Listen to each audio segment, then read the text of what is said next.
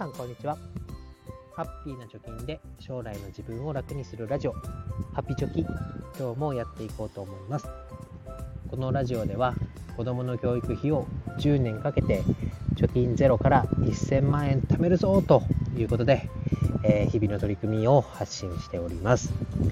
いくら貯まってるのとかどういう方法で貯めようとしてるのということについてはブログの記事をアップしておりますのでぜひプロフィール欄に URL 貼っております。見に来てください。ということで今日のテーマです。今日は、えー、外国株とか投資信託が株安の時にどう立ち回ればいいかということについて話していきたいと思います。これは自分がね疑問に思って調べたことですので、まあ、これが正解かどうかっていうのは、まあ、ちょっと わからない部分がありますけど、自分がこう納得して腹落ちしたあ回答っていうのを見つけましたので、それを噛み砕いて話していきたいと思います。まず、昨日の放送で、まあ、今のね、ような円安プラス株安の状況で投資を続けて大丈夫というようなテーマで話しました。で、まあ、円安で言ったら、1ドル147円になっちゃったよとかね、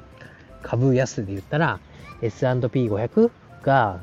9月の末に今年になって一番安い値段をつけたよっていうような状況、まあ、明らかにこう投資をやる上では何て言うんだろう。いいコンディションではない状況であっても、まあ、続けていくのは大丈夫かということに対して、まあ、今まで通り、え、この資産を増やしていくようなフェーズであれば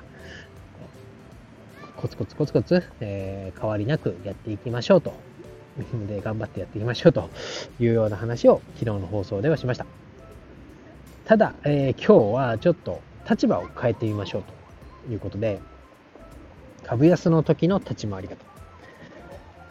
実際に資産を続あ貯めるようなフェーズ、私みたいなね、資産がまだ少ない状態であれば、昨日の通り、えー、答えは続けていきましょう。コツコツ投資をしていきましょう。ということで、えー、何の疑いもないんですけれども、では、えー、私のような立場ではなくて、もうすでに資産が積み上がっている場合はどうだろうということで考えていきたいなと思います。で結論、この放送で伝えたいことは、株安の時に備えて、資産が積み上がってきたら、株がね、評価が高いうちにちょっとずつ切り崩すのがいいんじゃないかなというような答えに当たりましたので、まあ、それについて詳しく深掘っていきたいと思います。資産が積み上がってきたら株が高いうちに少しずつ切り崩そうということで、なぜそういうことを伝えたいのかというと、まあ、今、資産を増やす段階であれば、まあ、積み立て投資、まあ、積み立て NISA だったりをやってると思いますけれども、その積み立て NISA、積み立て投資をやるのは、まあ、ある一定のルール、例えば月にいくら積み立てましょうと。積み立て NISA であれば、年間40万円が、まあ、限度額なので、それを12ヶ月で割ると、33,333円を毎月積み立てていけば、1年間の投資の枠っていうのはフルで使うことができるなっていうような、まあ、月にいくら積み立てるか、プラス何の銘柄に投資をするか。でね、この2つを決めたら、あとはもう10年とか20年のスパンで愚直に積み立てていけばいいよというように、まあ、始め方っていうのは簡単ですよねと。だけど取り崩す時のことをちょっと今から考えたらいいのかなというふうに思いました。で、まあ、株高の時に少しずつ、少しずつ切り崩そうという今日のテーマですけど、まあ、この根拠は、まあ、目的にね、もうたどり着きそうな時に、株安、今みたいな S&P500 が年初来安値ですよ、みたいな状況になったら、え、仮に2000万円とかね、えー、S&P500 に入れてた場合、1日で100万とか200万とか評価額が下がっちゃうわけですよね。こうなると、話は変わってくるよねっていうのはなんとなく想像がつくと思います。で、目標にたどり着きそう。まあ、子供の大学の進学がいよいよ決まりましたと。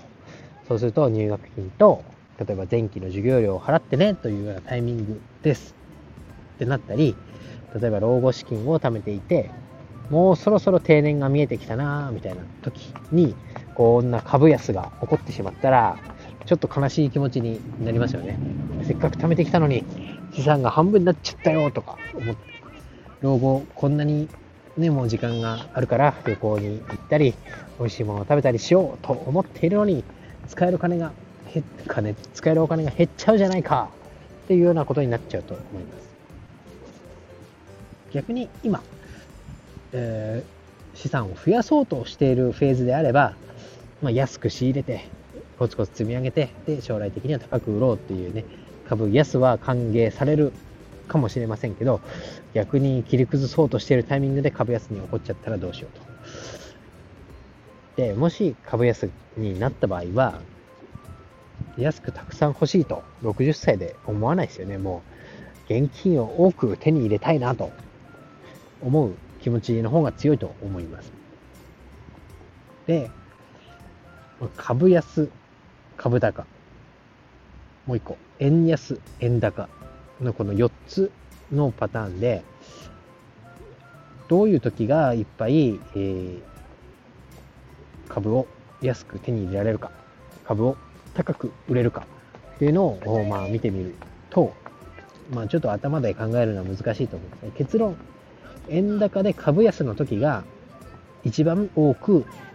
安く株を手に入れることができます。逆に言うと、株高の時円高で株が高い時っていうのが一番多く換金できるというようなことになりますと。で、これからね、え資産を増やすのであれば、安くいっぱい買いたいですけど、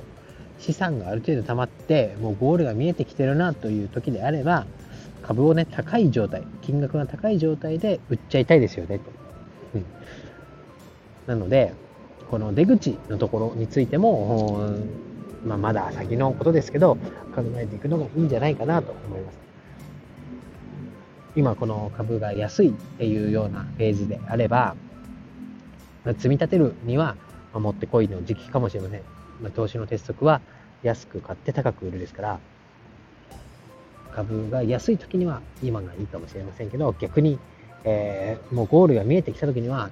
ね、株が高いタイミングで売っちゃいましょうと。で、それがマックス高いかどうかわかんない。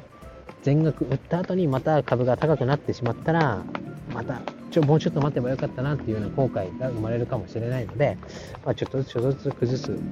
株が高い時には崩そうというような頭を持って、今、コツコツと積み上げていくのが、まあいいんじゃないかなと思いました。ちょっとね、え抽象的な話になって、えー、分かりづらかったかと思いますけれども、まあ、ゴールを見据えて、投資をする。で、ゴールに近づいてきたらどういうふうに立ち回ればいいかっていうのも、まあ、立場を変えて見てみるのがいいんじゃないかなと思いましたので、今日は放送させていただきました。今日は以上です。バイバイ。